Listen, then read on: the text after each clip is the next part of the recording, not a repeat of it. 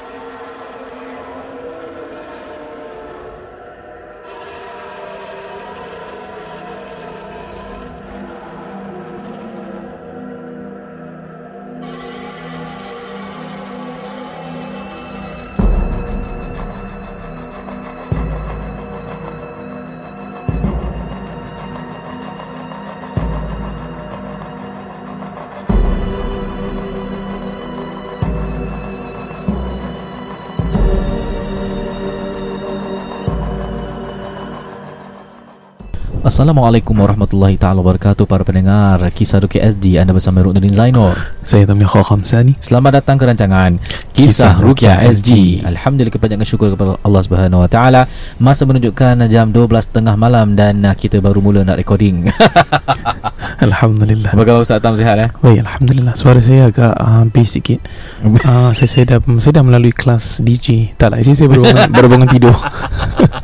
Para pendengar KRSG, terima kasih kerana sudi mendengarkan uh, episod kami eh. Mm-mm. Uh, kami ada actually dapat feedback. Dia orang cakap, "Oh, Ustaz tahu Ustaz Ruk ni Ha, asyik buat tajuk nama hantu pergi hantu balik. Mm. Ha, Hantu beduk lah. Hantu betul lah Hantu Ishun Ishun lah Actually kalau you guys dengar Memang tajuk dia tu memang sengaja Mengundang orang untuk dengar Ya apa benda ni orang berbual But once you are listening to it You know we don't Tak kisah pun pasal tajuk tu kan Mm-mm. The thing is dakwah dalam dunia sekarang ini Nak kena bijak Bagaimana kita nak Kata orang tu tarik perhatian orang Ni new age dakwah lah kena eh Mm. Kalau kita terlalu serius Siapa dengar? Betul. Ala Hmm. kulli hal ni, han, niat ini antara kami dengan Allah Subhanahu Wa Taala. Mm. Ianya kalau dapat memanfaatkan anda walhamdulillah. Pasal, pasal Ha. anda, anda dengar juga Dia Hmm. kata Alah ada orang ni buat Hantu Ishun lah Hantu beduk lah Ni mesti pasal nak sponsor ni pasal, pasal nak duit sponsor Cakap "Ai, Okay Saya nak cakap apa ni? no, no comment lah No comment Eh, para pendengar KSG ni sponsor pun bukan kita kata orang tu uh, macam meng, mengata apa tu mengiyakan sangat eh. Mm-mm. Macam terkejar-kejar sangat. Alhamdulillah orang nak sponsor kita punya podcast dipersilakan dan alhamdulillah tim NNM masih lagi nak sponsor kita. Okay? Alhamdulillah Bukan Alhamdulillah kita kata orang tu uh, beria-ia sangat lah eh. and, Tak ada sponsorship dia tak nak bikin. and, and kita bermula pun tanpa dengan sponsorship pun. And at the same time Bila adanya sponsorship Maksudnya rezeki untuk family kita lah. Ha, Itulah cara kita cari rezeki kan? Betul tak? Ha, Jadi apa salahnya Rezeki tu dimakan oleh ahli keluarga kita? Macam keluarga you makan Tapi keluarga kita tak nak makan. Ha, Ni kalau orang yang cakap tu lah ha, Bagi siapa yang cakap tu InsyaAllah Ah, Bagi anda yang mendengar yang cakap tu ah, kau Hmm. tunggu. Eh, tak lah. Ya tapi anda, anda dapat feedback juga Yang cakap tu pun perukia juga So I can understand lah Where he's coming from Amin saya mendoakan dia juga Semoga dia murah rezeki juga InsyaAllah Para pendengar KRSG Hmm. Kita tak kisahlah eh Yang penting kita punya Matlamat objektif itu tercapai eh. Ya Nak sedarkan uh, Kata orang tu masyarakat Rukiah Hmm. yang betul Dengan rukiah yang tak betul Okay Para KRSG Tajuk pada kali ini Ada eh, sedikit interesting Tak tahu kalau you guys Ada melalui perkara ini Ataupun tidak Which is 13 mimpi jin Alright Boleh kita mulakan? Bismillah Uh, selalu kita mulakan dengan sesi kongsi pengalaman Hari ini kita belajar sikit lah eh Ya Okey, kali ini ialah segmen kongsi ilmu. Cik. Pendengar KRSG, ada sesetengah pandangan ulama yang menerangkan mimpi-mimpi yang namanya adalah disebabkan gangguan syaitan. Now, hadis Nabi wasallam pernah sebut dalam hadis ini atau kamakal eh dia ada beritahu tentang mimpi itu tiga jenis. Yang pertama ialah hadithun nafs. Okey, yang kedua ialah takhwifu syaitan atau yang ketiga busra minallah. Now, apa itu mimpi yang pertama hadithun nafs iaitu apa yang terperap dalam perasaan kita ataupun minda kita yang kita pegang dan terbawa sampai ke mimpi. Contoh you terlalu sedih Eh, you rindukan someone orang yang baru meninggal dunia example Dan tiba-tiba dalam mimpi itu Ternampak pula orang yang kita sayang Yang dah meninggal Kemungkinan itu hadithun nafs eh?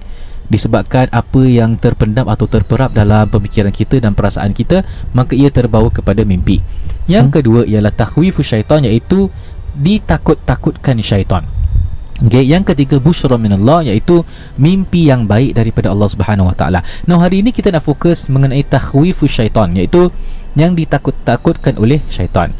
Para ulama menerangkan eh, apakah syarat-syarat kalau betul mimpi itu adalah gangguan jin atau gangguan syaitan. Jadi syarat-syaratnya yang pertama ialah mimpi itu berulang-ulang, eh guys. Dia berulang-ulang tau. Dia bilang kat sini paling sedikit tiga kali dalam seminggu. Jadi kalau you guys mimpi sekali je, insya-Allah tak ada apa-apa. Mungkin main permainan tidur atau gangguan syaitan yang hanya seketika. Tapi kalau nak tahu kalau yang diganggu ini jin pengganggu ataupun syaitan yang mengganggu anda, you have the dreams yang apa yang kita nak terangkan mimpi ini dan ianya berlaku dalam seminggu sekurang-kurangnya tiga kali. Kalau more than that you know ni dah gangguan lagi. Okay? Syarat yang kedua diterangkan di sini ialah setelah kita bermimpi kita rasa takut dan cemas. Eh, kira mimpi tu bukan happy-happy bangun je rasa takut dan rasa cemas. Hmm. Syarat yang ketiga, kehidupan kita berubah. Yang mulanya sihat tiba-tiba sakit. Yang mulanya rajin kemudian berubah menjadi malas. Okey. Jadi di syarat yang tiga ini sebagai ahli ruqyah eh ataupun sebagai anda uh, se- seorang yang uh, okeylah kalau you guys patient nak tahu eh sama ada gangguan Mhm. tepati tiga syarat ini kemungkinan besar ya ia adalah mimpi ataupun dinamakan takhwif syaitan uh, ditakut-takutkan oleh syaitan Mhm. baik apakah 13 mimpi 13 jenis mimpi atau apa yang dilihat dalam mimpi anda sama ada ianya gangguan ataupun tidak yang pertama ialah sering mimpi tentang kera ataupun monyet Mhm. eh ataupun binatang-binatang buas lainnya. Jadi penerang ulama dia bilang apa tu? Mimpi ini menunjukkan syaitan dari jenis marid yang sangat-sangat derhaka. Kan ada ayat dalam surah Safat wa hifzan min kulli syaitanim marid. Ha, ni kira setan yang kira uh, durjana, durhaka, durdur semualah durian semua eh. Okey. Jadi dia bilang sama juga dengan mimpi melihat unta. Ha, siapa kat sini mimpi unta? Jarang kot eh kita mimpi unta. Ha, Hmm. Dan penerangan ulama di sini Syekh Wahid pun ada mention pasal ni eh Kalau mimpi keranya atau untanya satu Makanya syaitannya satu Begitu juga seterusnya Kalau dua, dua Kalau tiga, tiga Jumlah binatangnya memberitahu kita jumlah syaitannya Ada juga pandangan ulama mengatakan Berapa banyak syaitan ataupun jin yang ada dalam diri tidak penting Kerana boleh jadi ianya satu syaitan dalam entiti berbeza-beza. Ala kulihal dua-dua pandangan boleh diterima. Kerana apa? Tetap gangguan syaitan. But if you ask us KRSG ni Kita ni Contoh eh Oh mimpi apa? Tu Tiga Oh tiga. Tiga monyet Mana tiga jin. Kau ingat kita heran ke? Kita tak fikir pasal tu pun. Yang kita Hmm. herankan Dan kita perlu convince ialah Recovery. Solatnya Baca Qurannya Baca Quran dengan tajwid. Kan? Solat. Okay So, so, Okay, okay. In, ni ada insight Inside benda. joke, inside joke, Inside okay. joke, sorry, sorry. Now Yang kedua ialah ke tadi monyet ataupun unta Yang kedua ialah Sering bermimpi tentang ular hitam Ular Okey, hitam. dia cakap menggambarkan syaitannya adalah syaitan yang bertugas sebagai khodam sihir. Hmm. Tetapi tak semestinya korang mimpi ular tu maknanya disihir. Kadang-kadang memang jelmaan jin dalam mimpi anda. Okey, sebagai contoh ingat kan uh, dalam banyak hadis Rasulullah SAW beberapa uh, para sahabat Hmm. yang ternampak jelmaan ular di dalam rumah uh, itu menunjukkan ianya adalah jin dan tak semestinya sihir. But boleh jadi kemungkinan adalah sebagai khodam sihir. Dia bilang sini bila ularnya sudah menggigit atau melilit kaki bermakna syaitan sudah masuk ke tubuh orang yang disihir. Okay? Hmm. Bila mimpi ularnya mengawasi dari jauh macam tengokkan je eh menandakan syaitannya sedang mencari kesempatan bila aku nak masuk ni. Ha, seram eh? Hmm. Dan untuk masuk ke tubuh target dari sihirnya. Bila ularnya besar, maka syaitan ini memiliki kedudukan tinggi di kelompoknya. Saya pernah ada klien mimpi ular besar tiga tingkat. Oh, kau Oh, besar, besar. gila. Dan uh, bila ularnya memiliki sayap macam naga kira eh, maka dia dari jenis jin terbang. Apabila ularnya hanya melata, maka ini jenis jin yang tinggal di rumah-rumah kita. Kira uh, jin biasa jin je. yang ketiga, sering mimpi tentang kucing hitam. Ini Ah. juga menunjukkan adanya jin yang ingin mengganggu. Ada satu klien ni I remember dia share eh, dia ada mimpi uh, ular hitam di, di luar tandas dan selalu mimpi-mimpi tandas. Hmm. Dan diterangkan kalau mimpi tandas Kemungkinan adalah jin yang suka duduknya di dalam rumah tandas You need to understand eh Bila you mimpi nampak tempat-tempat ini Hmm. Kemungkinan adalah mimpi uh, Vision daripada jin-jin bodoh ni lah Hmm. Kalau mimpi kadang-kadang mimpi laut Selalu mimpi kat laut Hmm. eh, Kemungkinan tu jin rawas Ataupun jin Ni lah jin laut lah eh Hmm. Jin Jin Jin Jin air uh. Yang tadi pasal uh, kucing tu Dia memang ada Kita tahu dia ada satu penyihir ni Dia memang ada agak prominent lah dalam masyarakat Dia Ah, terkenal Siapa? So bila ada yang Kalau yang kuasa kucing hitam tu Dia punya tukang sihir dia Ialah namanya Sabrina The Witch Okay, sorry, Gurau, gurau, gurau Gurau je Okay, tak continue. lah Itu Hufflepuff? Harry Potter Okey. Mimpi yang keempat iaitu ini jarang tau eh. Sering mimpi tentang landak. Hmm. Hmm. Ini semua ni diterangkan dalam kitab-kitab ruqyah eh. Okay, bukan kita made it up. So mimpi landak dia bilang menunjukkan jin yang tinggal di rumah-rumah atau tempat-tempat yang tidak dihuni manusia. Okay. Mimpi yang kelima, sering bermimpi tentang kelawar, menunjukkan jinnya jin terbang yang dikirim untuk perbuatan sihir. Okay? Kelawar eh. Eh, sebahagiannya besar jin kafir dan biasanya jin ini tinggal di tandas. Ah, jadi penting eh masuk masuk toilet tu baca doa. Allahumma inni a'udzubika minal khubuthi wal khaba'ith. Tu paling important para pendengar KRSG. Okay. Now ada satu mimpi tentang kelawar ni menunjukkan itu Bruce Wayne. Dia teruskan Kira Batman lah eh Kira nak bagi balik lah tadi Tu Batman tinggal kat tandas Mimpi yang keenam Sering bermimpi tentang anjing hmm. ha, Diterangkan bila anjingnya jantan Bererti jin lelaki. Bila anjingnya betina Maka jinnya juga perempuan. Mimpi yang ketujuh Sering bermimpi tentang keldai dan babi. Oh, Ini dari jenis syaitan yang sangat derhaka Dan kebanyakannya bukan beragama Islam. Mungkin agama yang di sini Saya tak nak sebut lah eh. Hmm. Hmm. Mimpi ke-8 Sering mimpi tentang serangga Seperti lipas Dan sebagainya. Ini menunjukkan dari jenis jin yang rendah Dan lemah. Biasanya tinggal di rumah-rumah. Ha, Jadi kalau plastik tu Kira level rendah lah ha, Kira Insects ah, Insects Grasshopper Kira kental-kental ni Okey Yang kesembilan Sering melihat burung Dan jatuh dari ketinggian Ini menunjukkan jenis jin terbang Jadi itu explains Kadang-kadang orang mimpi jatuh tempat tinggi hmm. Bermakna jin tu berkononnya nak menakutkan kita bawa ke tempat tinggi dan jatuhkan awak. Ha, huh, memang kurang ajar ni jin eh. Yang ke-10, sering bermimpi bersetubuh ini menunjukkan jin pencinta atau lebih dikenali jin asyik. Jin asyik Jin asyik eh. Okey, yang ke-11, sering mimpi berada atau melihat kuburan dan rumah kosong. Ini berarti jenis jin yang tinggal di kuburan. Biasanya jin khodam sihir dan yang masuk kerana ain dan kerana hasad. Mimpi ke-12 Sering bermimpi tentang lelaki atau perempuan hitam Menunjukkan ada gangguan jin Bila dia dalam mimpi berhubungan intim Maka jin ini jin pecinta atau jin asyik Bila di dalam mimpi mengejar dan kelihatan benci atau ingin menyakiti Maka jin ini kiriman dari sihir atau masuk lewat rasa dengki dan rasa hasad. Hmm. Last mimpi yang ke-13 Sering bermimpi tentang jin yang berbentuk manusia. Ini memang kemungkinan benar jin. Keadaan yang bermimpi tergantung pada bagaimana keadaan di dalam mimpi. Misalnya, yang bermimpi berkelahi dengan jin ini Atau yang mimpi mengusir jinnya dan menang. Itu artinya yang bermimpi menang dan bentengnya bagus. Masya Allah InsyaAllah Jadi you guys kalau mimpi eh, Saya selalu nasihat kepada para klien lah eh. Jangan takut dakwah mereka. Bilang ini adalah salah mengganggu orang. Jadi perlu bertaubat dan kembali kepada Allah Subhanahu wa ta'ala. Mhm. Jadi itu dah dia demikian eh. Kongsi ilmu sikit 13 mimpi yang kemungkinan anda diganggu. Tapi ingat mesti menepati syaratnya. Korang kita punya PM dekat inbox banyak. Hmm. Ustaz saya mimpi gini. Ini maknanya apa? Tak semestinya bermakna apa-apa pun. Kalau dah 3 hari dalam seminggu betul-turut Then you know is gangguan Gangguan jin. Dan cuba rawat diri. Kalau rasa rawat diri pun tak rasa perbezaan Sila dapatkan rawatan rukyah syariah eh, rak- rukyah yang syar'i ha, Yang bacaan Qurannya baik Yang uh, yang agamanya bagus InsyaAllah Ha, pasal ada orang pernah cakap Habis kalau mi, apa jin tanya ke kau baca Quran macam mana bagus tak bagus dia nak keluar. Astagfirullah Ini kan fardu ain membaca Quran dengan betul dengan Hmm. tartil. Aku pun heran orang yang jawab macam gini. Korang ni agama level macam mana ni? baca Quran dengan baik pun kau nak persoalkan. Apalah tak faham aku. Hmm. Okey, baik para pendengar KRSG eh, kita teruskan dengan segmen kongsi kisah. InsyaAllah akan disampaikan oleh Ustaz Tamliha Khamsani. Dipersilakan. Okay, Alhamdulillah. Terima kasih Ustaz Rud. Okay Assalamualaikum Ustaz-Ustaz KRSG Ini daripada sister eh. Saya ada sesuatu nak rant. Baru-baru ni saya gaduh dengan boyfriend saya Sebab kepercayaan kami berdua berlainan. Wow.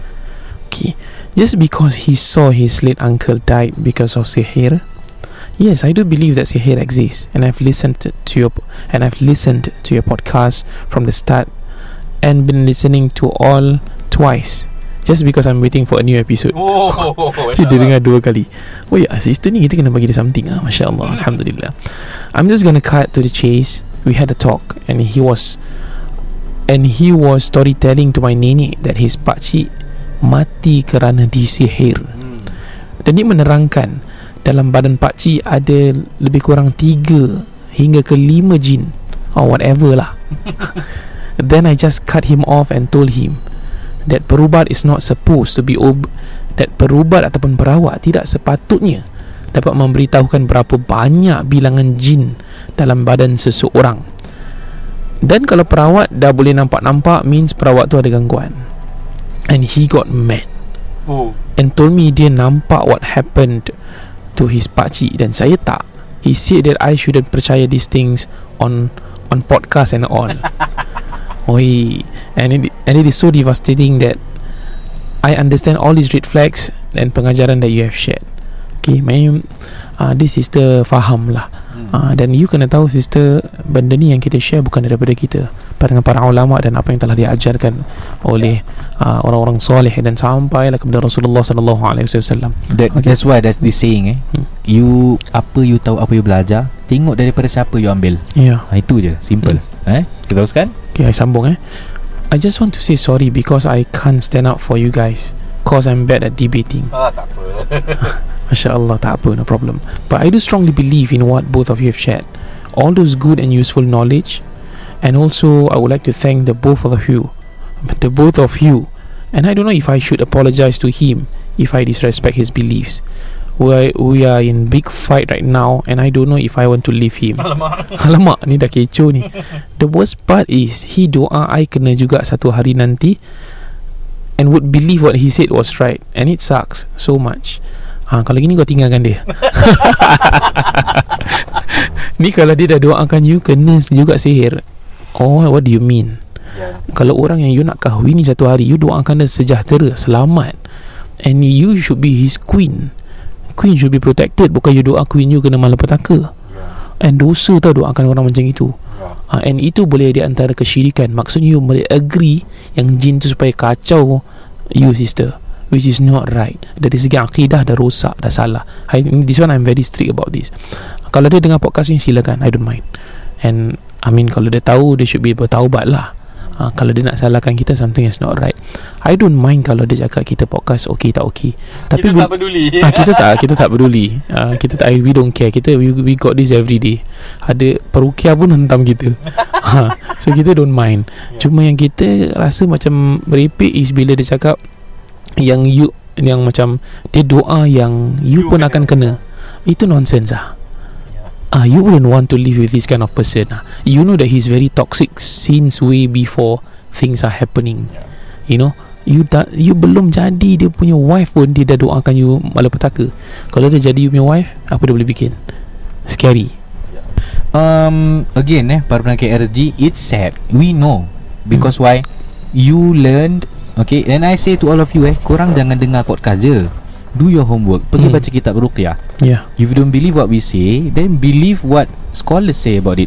Kita sebelum kita buat ruqyah KRSG ni Kita dah fikir dah. Whatever we say w- ki- Dia macam kita ni Macam platform cerita hantu lah Cerita seram. No. We are telling you what happened And what does agama say about it. When we saw something Yang tak ada penerangan Kita pun tak faham What is happening to us. Yeah. atau what is happening to those who are you sayang lah. Now again, pendengar SG, this is my advice to you. You cannot paksa orang untuk terima what we say. Okay, hidayah milik Allah. Hidayah bagi mereka yang mencari.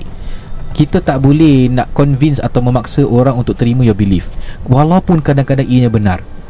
Okay, jadi tugasan kita apa? Hanya menyampaikan. Kalau dah sampaikan mereka tak terima, that's not your urusan. Allahumma fashhad. Allah dah menjadi saksi. You dah sampaikan. Okay, kita sampaikan saja. Itu tanggungjawab kita. Terima tak terima, itu belakang cerita. Now pasal kau gaduh dengan kau punya mata air ni kan, kita tak nak masuk campur. Hmm. Okay, kita Tapi- cuma mendoakan lah eh. Ya. Semoga Cuma dapat seseorang yang tak mendoakan keburukan itu je lah. Hmm. Cuma Ha. sister, you tengah buat amalan sunnah, you tengah sampaikan kebaikan, you tengah bawa dakwah Rasulullah sallallahu alaihi wasallam. Kita doakan sister, Allah bless you and your family. And please, please consider. I bukan cakap you jangan dengan dia, tapi please consider properly. Do your istikharah. You tak nak you punya bakal sebelum jadi suami you dah doakan you kena rasuk. Apa punya mengarut? Ha. Nauzubillah min zalik lah. You nak doakan isteri you jadi isteri yang paling soleha, paling cantik, paling murah rezeki betul tak? Dia akan jadi you akan jadi the mother of all his children. Takkan dia doakan macam itu. Ini pecah lah. Saya dengan Ustaz Ni semua pecah Saya dengan Ustaz Ruk Kita ni dulu budak-budak degil lah Okay bukan cakap kita baik eh Saya bergedil Ah, kita ni semua Nauzubillah Kita pernah We had a fair share of experiences in life. Kita I, I'm not sure about Ustaz Ruk. I think she orang baik. Saya bukan Saya bukan jantan baik. Saya terus terang. Ah, Podcast KRSG tak ada bohong-bohong. Saya bukan jantan baik Tetapi saya nak jadi orang baik. Dan dalam perjalanan tu memang susah. Ah, Orang dah tak percaya kita dan sebagainya But it takes time. Ah, Saya percaya yang Allah Akan memberikan peluang kedua untuk kita. Dan kita boleh nampak Nampak wanita-wanita yang menjadi bangsa Kita mendoakan You know Because we've been in that shoe before Kita tak nak benda ni berlaku pada Anak keturunan kita Sahabat-sahabat kita Sahabat pendengar kita Yes Please be careful Ya yeah? InsyaAllah Okay take care sister Baiklah pendengar KRSG kita beri laluan uh, kepada penaja kita untuk memberikan sepatah dua kata sebelum kita teruskan dengan uh, kongsi kisah yang kedua. Over to you Haji Nizam. Rumah bukan sekadar tempat berteduh atau untuk dinikmati. Bilakah kali terakhir anda meneliti pinjaman rumah anda? Dapatkan nasihat berkesan dari Nizam Nizam. Mahukan sebuah rumah tanpa pinjaman atau inginkan pinjaman rendah? Dapatkan nasihat berkesan dari Nizam Nizam. Tidak semua rumah sesuai sebagai pelaburan. Jadikanlah rumah sebagai satu pelan simpanan. Manfaatkanlah sepenuhnya dana CPF anda. Dapatkan nasihat berkesan dari Nizam Nizam. Telefon 96704504 sekarang. Assalamualaikum. Terima kasih kerana mendengar KRSG guys. Kami NNM Niza Nizam bersama Ejen Man dari Propnex. Setiap episod kami akan kongsi secara am informasi dan isu-isu berkaitan dengan rumah. Baiklah, episod kali ini menyentuh tentang soalan panas dan viral tentang hartanah oleh NNM.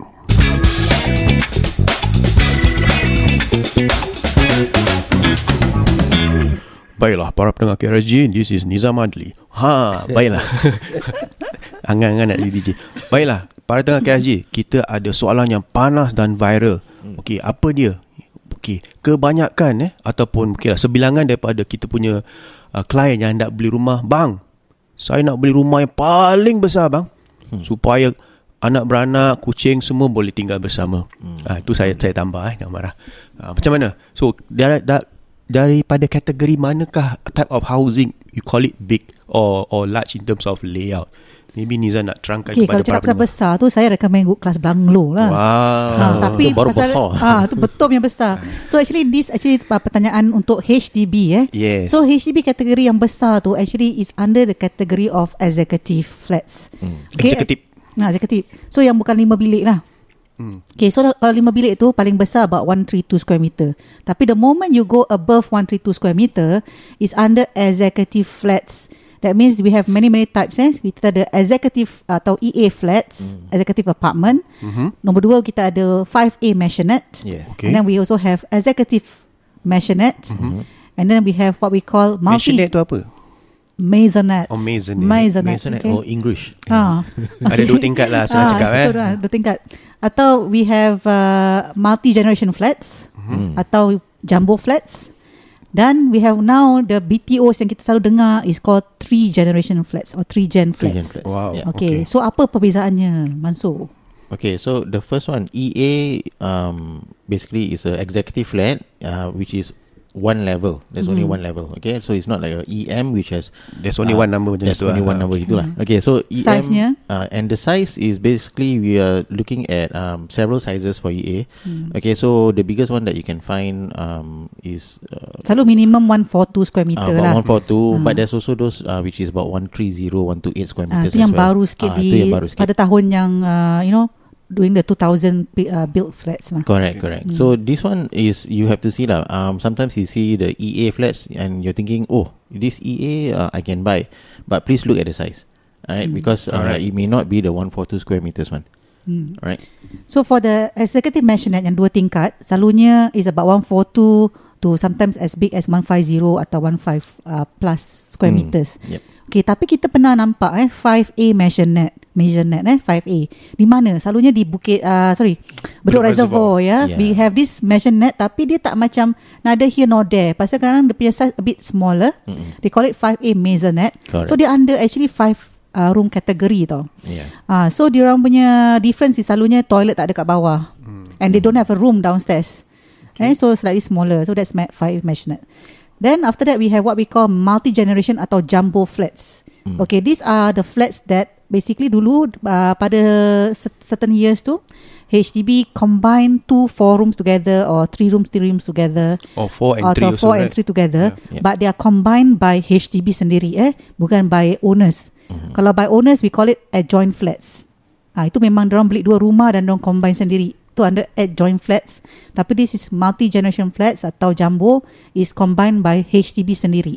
Mm. Okay And that one can be very size Especially kalau di Woodlands dan di Yishun eh Banyak jumbo flat yang Different-different fri- sizes Okay. But we have seen uh, jumbo That's about 200 square meters Ah, eh yes. About close to 200 square meters That's really huge I think that's one of the rarity lah. Hmm. Tapi apa dia punya kelebihan Mansur? Rumah-rumah yang sebegini. I think the first thing is uh, when you buy such a house kan, apa uh, if you are just a couple, alright, uh, you can actually, um, let's say for example a, a jumbo flat, alright, Mhm. you can half this house, alright, uh, rent out one portion and then live in the other portion lah. Hmm, That's Dia what macam dual key lah eh Yeah, Kalau dual key. kita cakap Yeah. kondo ni Dual Yeah. key But more importantly, I think kebanyakan orang because of extended family eh. Yes. Like I said just now termasuk kucing dan uh, apa-apa semua lah. uh, so that's important for size matters to many of us of course. Hmm. Tetapi uh, dari segi harga of course harga HDB kerana the demand or is very high at the moment eh for such Or the flat. rarity of such Ah, flats Especially the EMs and all that ah. So if you notice ah, Kalau you ikut trend eh Harga uh, pasaran uh, Apa ni Such flats ah, Is on the high side Mm-mm. uh, Some are even I remember Yishun Ah, One over million Yishun million. remember One million Mm, uh, ah, for And that's for executive flats Executive. That one I cannot brain lah. Uh, oh cannot brain now Dah Cannot lama tak brain dengar lah. oh, yeah, Cannot Ah. brain Yeah but and importantly uh, Para pendengar gaji Anda harus tahu Yang kebanyakan Ataupun Sebahagian besar pada rumah-rumah ini Adalah flat lama Mm. Ah, so nak nak kena tahu tentang pembayaran dan tentang apa uh, Penggunaan CPF yeah, bagi, CPF uh, usage and all that. pem, uh, Pembeli yang muda Just to okay. give you example wait. Kita NNM uh, baru transact eh 1 EM ataupun executive maisonette di Jurong harga taksiran uh, 670. hmm. Uh, over to the other side of the island uh, in Pasir Ris we also transact one at 800,000. Mm. Uh, so you see the difference eh tentang lokasi memainkan peranan and also age lah of course. Uh, Mhm. Tapi whether the valuation match yang 800,000 tu valuation didn't match. So there's a uh, there's a form of COV. So such flats today ada COV eh. Yes. If you want to buy something tak ada COV, you have to look at different type I believe lah. Tapi Nizam the prices that you mentioned for Maisonette considered very low already Among the lowest that we have seen Yes. 800, 700 ni Very low By right actually the pricing you see in the market Is close to 900,000 Yeah. eh, And above So There's- actually there's this is several one million for sale. Yeah well. and this uh, purchase is only ba- good eh Selalunya untuk orang yang downgrade That means from private property They can buy this Correct. Tapi Exactly. kalau orang yang nak first time beli ni Mungkin tak mampu Kerana Hmm. mereka tak ada 100 ribu cash Untuk bayar COV Yep. Dan in fact they will have to renovate some more Yeah, they Okay. don't have the leverage lah. Basically. Yeah No doubt dia punya kebanyakan kita nampak pun dia punya renovation is of course very good Ya, lah. tetapi kita pernah nampak eh di tempat-tempat uh, kita bawa bayi juga pergi Tampines eh tengok rumah ada yang rumah EA yang murah. Tapi kenapa dia murah eh? Sometimes you have to look at the layout of the uh, type of flat. Hmm. Kan layout dia tu tidak begitu bagus dan di mana uh, you know it's not corner ke dan sebagainya. And, and also one more uh, ethnic quota. Ya, Ah, ethnic kota. yes. That's the main thing, eh. So, Kerana kebanyakan orang Melayu uh, suka maybe Pasir Ris, Tampines tetapi uh, kemungkinan ada kluster di mana penjualnya uh, mungkin Chinese they, they cannot sell to Malay tapi Malay memang suka tempat tu lah jadi that's why the quote the harga is berpatutan Yeah. So apart from the size, the layout, harga and all that, uh, therefore sometimes kita ada customer yang suka beli BTO kan. Dia kata, Kak saya nak beli BTO, saya nak beli Trijan lah. Uh, please eh, Trijan pun ada policies yang tertentu. Hmm. Kalau you beli, you have terus uh, beli dengan mak bapak. Dan mak bapak anda tidak boleh ada rumah. Okay, then after that you dah beli kat BTO, you nak, Nak jual, jual balik pula, pun yeah. kena dengan same profile same profile. profile, That means yeah. yang orang yang pembeli harus yang ada mak bapak together. So be careful about the choice of flats you're gonna buy. Jadi para pendengar KRSG uh, apa yang kita ingin sarankan ialah jika anda ada such requirement, such aspiration, please, please, please gunakan kepakaran NNM untuk melakarkan strategi yang betul berkesan untuk anda. Baiklah, there's only one number to call, 967-04-504. Exactly. Over to you Ustaz. Alhamdulillah Terima kasih NNM uh, InsyaAllah para pendengar KRZ bersama-samalah NNM insyaAllah kalau you rasa penjualan rumah tu perlu untuk you upgrade dan sebagainya untuk anak-anak untuk keluarga ataupun downgrade contoh you dah nak retire hajar-hajar yang dengar you nak dalam ada ada orang kira-kirakan rumah you supaya tidak ditipu ha, dan you nak tahu din, apa yang you boleh lakukan for your house mungkin boleh contact NNM secara ha, direct insyaAllah Alhamdulillah Para pendengar KLSG kita teruskan dengan kongsi kisah yang kedua eh. Dikirimkan oleh tu tak boleh cakap. Assalamualaikum warahmatullahi wabarakatuh. Waalaikumsalam warahmatullahi wabarakatuh. Saya ada satu kisah yang saya ingin kongsi pada ustaz. Saya harap ustaz beri penjelasan tentang kisah ini. Okey. alright Pada suatu ketika dulu abang saya minat pancing. Masa tu dia memang pro pancing Mhm. dan pada suatu malam tu dia pancing di lorong uh, lorong tu tak ada sebut. kat mana? Singapore Ni, uh, dekat ni lah. Dengan kawan dia. cakap lah Tak tahu lah ni. Jadi, lorong mana? Ah tu. lorong halus Dengan kawan dia dia bilang eh. okay. Dia ternampak seekor lembu yang cantik. Ha, nampak lembu? Ui. Dia pula rasa heran. Macam mana lembu tiba-tiba dekat sini? Hmm. So dia buat bodoh lah kan Dia pun balik Bila dia balik tu Dia tak singgah mana-mana.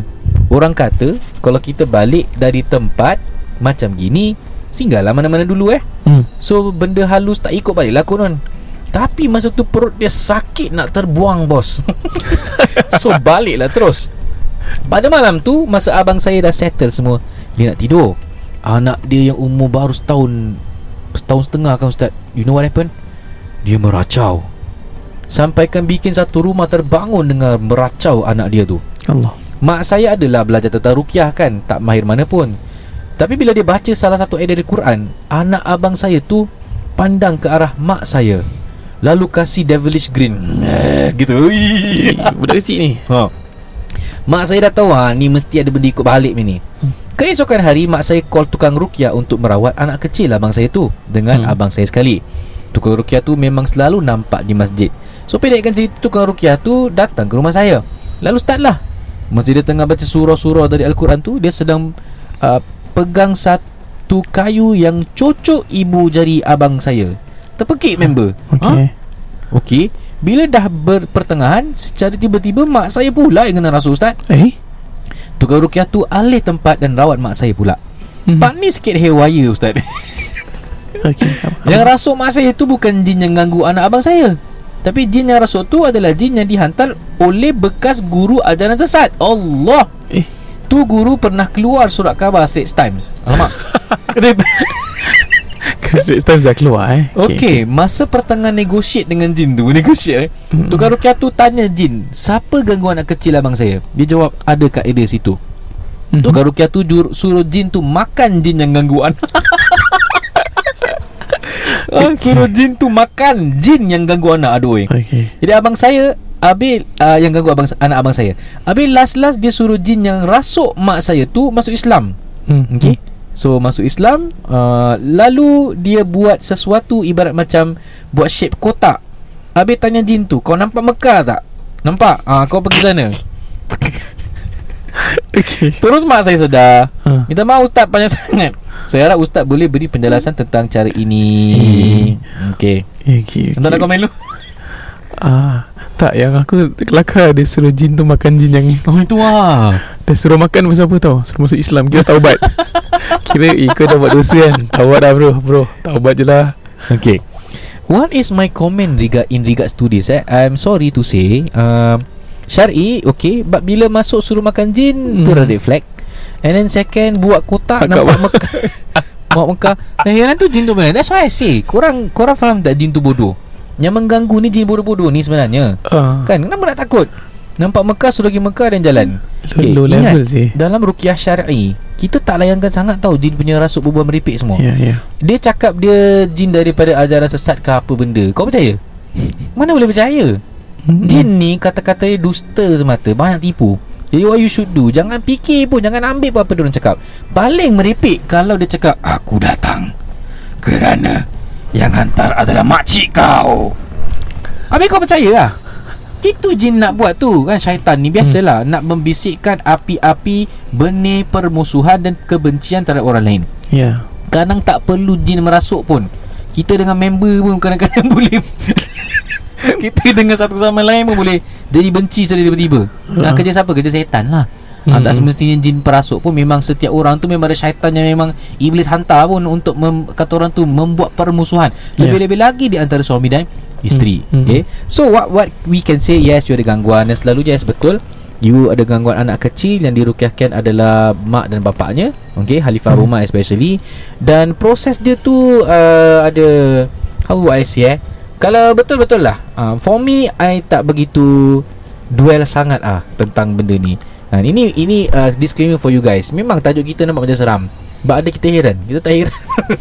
Yang nak di sini ialah bacaan Al-Quran. Now, memang banyak diterangkan. Even Syekh Wahid ada cakap eh. Ya. Bila berlakunya kerasukan, memang tawaran kepada ajaran Islam itu ditanyakan. Tetapi kalau dia tak nak, tak boleh paksa. Syekh Wahid cakap itu dalam kitab Wiqayatul Insan dan Jini wa Syaitan. Bermakna kalau tak nak, dia bilang tak ada paksaan dalam agama. Tapi yang wajib di sini keluar, berhenti mengganggu. Tak kira lah kau ni jin apa. Jin toro ke, jin bara ke, ginger ke, Kan kan. jinjang chicken ke kan. Yang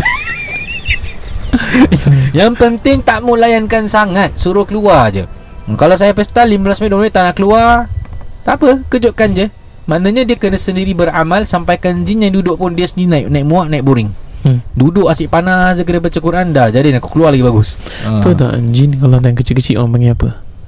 Little jin Bukan. Eh? Nyinchan. Uh, tahu Sinchan tak? Okay, saya, saya, saya tak kelakar saya jadi minta maaf, minta maaf. Okay. Dalam banyak jin Jin apa dia warna oranye Jingga Jingga oren eh? Bukan eh Bukanlah. Jingga bukan warna Jingga warna apa? Purple eh Uh, itu ungu. Jingga apa? Jing- Jingga orange Oh, lah jingga oren eh? Para pendengar KRSG Jingga warna apa?